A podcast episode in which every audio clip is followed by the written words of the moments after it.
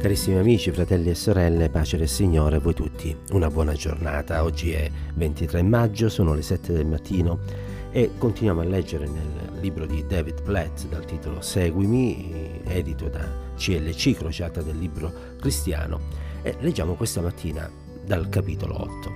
Scrive David Platt, immagina la tua chiesa. Non pensare all'edificio o al parcheggio e non immaginare attività e programmi. Pensa alle persone che si tratti di 5, 50, 500, 5000, non importa, pensa solo agli individui che compongono la tua Chiesa. Persone che vivono in un mondo di peccato e ribellione, sofferenza e dolore. Un mondo dove oltre 3 miliardi di uomini, donne e bambine sopravvivono con meno di 2 dollari al giorno e un miliardo di esse vivono in uno stato di assoluta povertà, in villaggi remoti e periferie dove centinaia di migliaia di persone stanno soffrendo la fame e morendo di malattie prevenibili. Un mondo dove miliardi di persone sono invischiate in false religioni e dove circa due miliardi di loro non hanno mai neppure sentito parlare del Vangelo sono tutti, letteralmente miliardi di persone, su una strada che conduce alla dannazione eterna, una sofferenza che non avrà mai fine. Tu e i membri della tua Chiesa, invece, siete stati trasformati dal Vangelo di Cristo. Nella vostra mente sapete che Gesù è morto sulla croce ed è risorto dal sepolcro per salvare chiunque dal proprio peccato. Nei vostri cuori avete gustato e visto che Lui solo può soddisfare le anime delle persone. La vostra volontà si è ormai arresa alle sue vie e desiderate essere suoi testimoni nel mondo. Dio vi ha legati insieme come fratelli e sorelle in una chiesa locale con un mandato globale, fare discepoli di tutte le nazioni.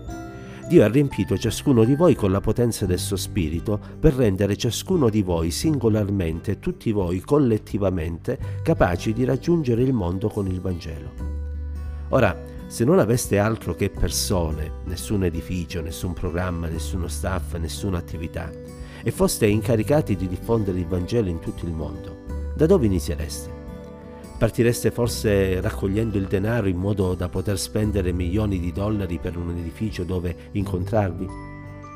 Assumereste l'oratore migliore, i musicisti migliori e il personale più qualificato in modo da organizzare presentazioni e programmi attraenti per le vostre famiglie e i vostri figli? Dedichereste le vostre risorse a quello che per voi è più confortevole, divertente e piacevole? Non penso che la vostra Chiesa farebbe questo, neppure la mia lo farebbe. O meglio, non lo faremmo se abbiamo davvero creduto alla parola di Dio e ci siamo messi onestamente a osservare il mondo attorno a noi.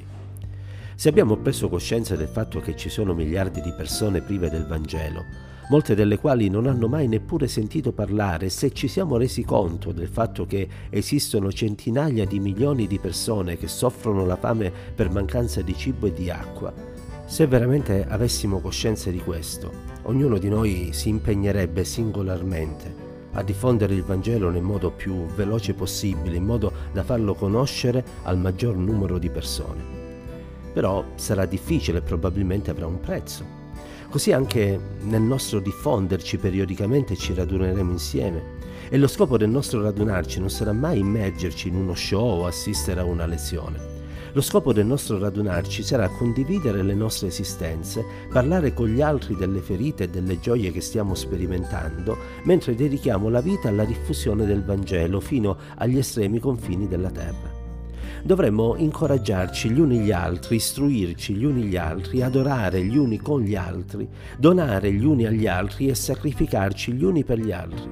E poi torneremo a sparpagliarci per far conoscere il Vangelo di Gesù ad altre persone ancora.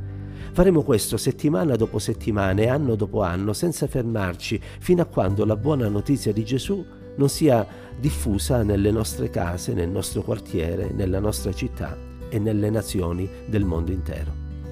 Ecco un ritratto della Chiesa nelle sue fasi iniziali. Un gruppo di dodici uomini risponde a un invito che avrebbe cambiato la loro vita. Seguitemi e io vi farò pescatori di uomini. Nei giorni successivi osservano Gesù, lo ascoltano, imparano da lui ad amare, a insegnare, a servire gli altri nello stesso modo in cui lo faceva lui. Giunge poi il momento in cui lo vedono morire su una croce per i loro peccati e risorgere dai morti tre giorni dopo. E di lì a poco sono radunati ai piedi di una montagna e si sentono dire da Gesù ogni potere mi è stato dato in cielo e sulla terra, andate dunque e fate i miei discepoli tutti i popoli, battezzandoli nel nome del Padre, del Figlio e dello Spirito Santo, insegnando loro a osservare tutte quante le cose che vi ho comandate. Ed ecco, io sono con voi tutti i giorni sino alla fine dell'età presente. Non molto tempo dopo si radunano in atteggiamento di attesa insieme con un piccolo gruppo di altri seguaci. Erano circa 120. E fedele alla promessa, Gesù mandò il suo spirito su ciascuno di loro e subito incominciarono a proclamare il Vangelo. Nei giorni che seguirono si sparsero da Gerusalemme alla Giudea, alla Samaria, fino all'estremità della terra e nell'arco di una generazione crebbero fino a 400 volte le dimensioni che avevano quando avevano iniziato. Come avvenne tutto ciò? Fu perché avevano degli edifici ben congegnati o dei programmi accattivanti? No. Fu grazie a dei leader qualificati? Per la verità Dio conferì a certe particolari persone delle determinate posizioni in Chiesa. La diffusione del Vangelo nel libro degli Atti però ebbe luogo principalmente perché delle persone normali investite di una straordinaria presenza si misero a proclamare il Vangelo ovunque andassero. Furono dei cristiani anonimi a portare per la prima volta il Vangelo in Giudea e Samaria e furono dei credenti anonimi a fondare la chiesa di Antiochia che divenne la base della missione verso il mondo dei gentili. Furono dei, dei seguaci di Gesù privi di titoli a diffondere il Vangelo in tutta l'Asia. Furono formati discepoli e si moltiplicarono le chiese in località dove gli apostoli non andarono mai. La buona notizia di Gesù si diffuse non grazie a predicatori con un modo di agire originale, ma grazie a persone ordinarie la cui vita era stata trasformata dalla potenza di Cristo.